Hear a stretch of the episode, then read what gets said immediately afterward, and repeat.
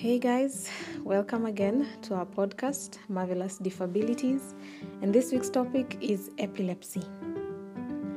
Epilepsy means a series of unprovoked change in behavior or change in muscle activity, and this is usually because of a change in the brain wave activity. So our brains are actually electrical organs. They're able to generate waves, and we are able to study those waves and see if those waves are normal or abnormal.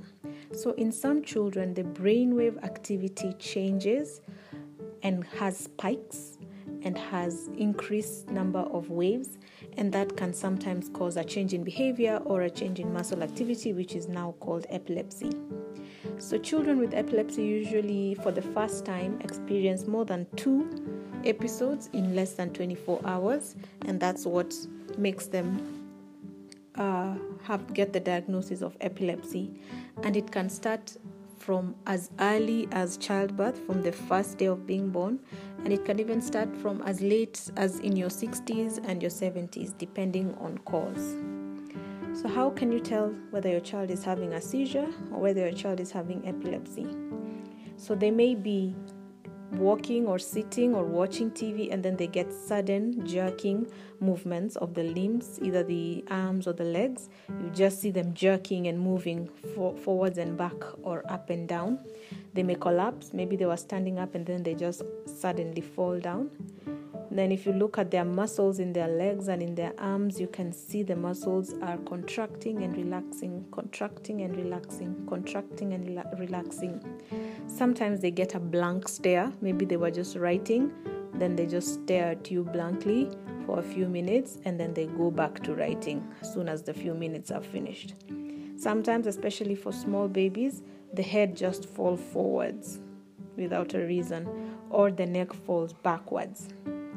Sometimes they may have very small seizures that you may not be able to see in the arms or the legs.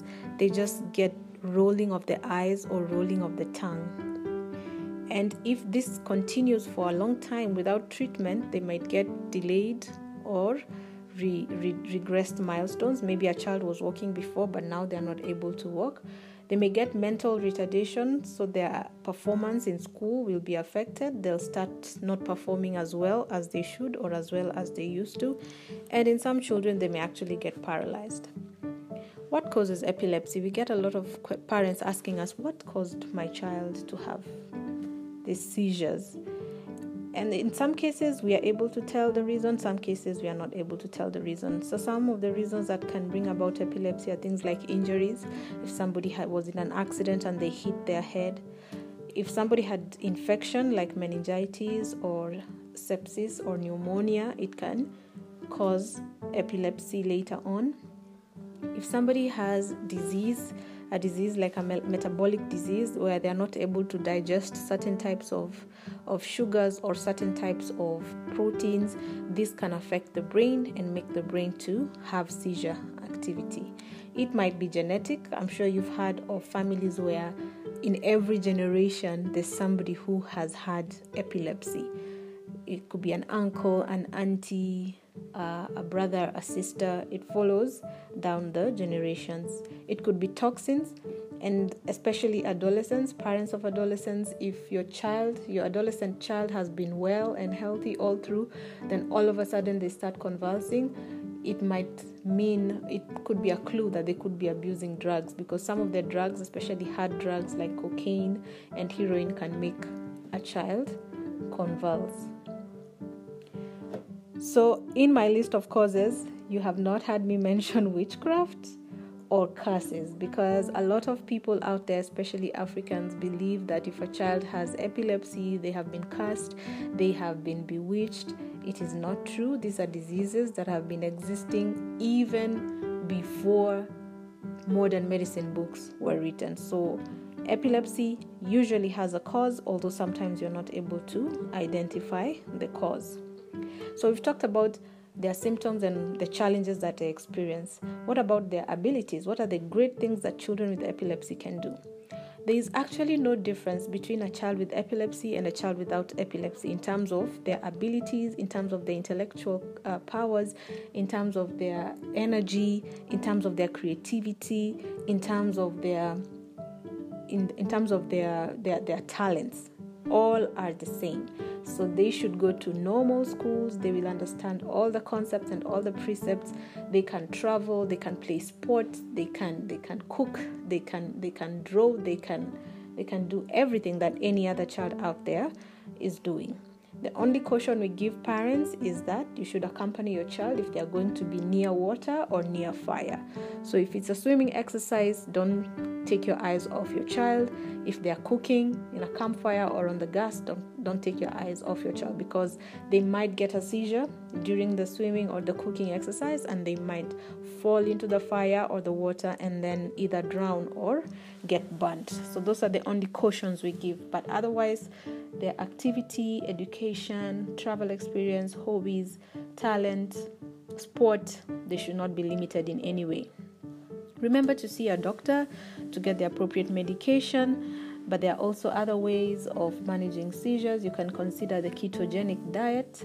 You can consider surgery if the seizure has been demonstrated to be because of a localized problem that can be surgically removed.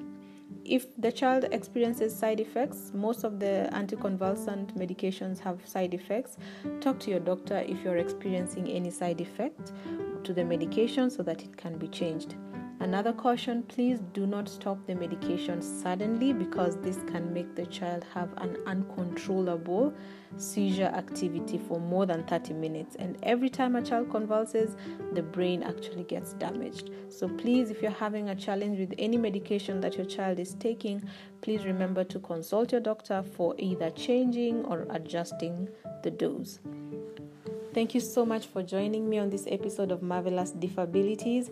If your child is a neurotypical child, please let them engage with a child with epilepsy, because as I've said, there's no limitation to play, to education, or to sport. There is no reason why an epileptic child should be limited. If you're a teacher of a school, if you're a parent in a daycare or a teacher in a daycare, if you're a teacher in Sunday school or any religious organization, kindly allow the epileptic children and the non-epileptic children to play together and learn from each other. Thank you so much. Let's meet again next week for a new topic. Remember to follow us on Facebook in a group called Marvelous Disabilities. Follow me on Twitter also at Marvelous Disabilities. Till next time, bye bye.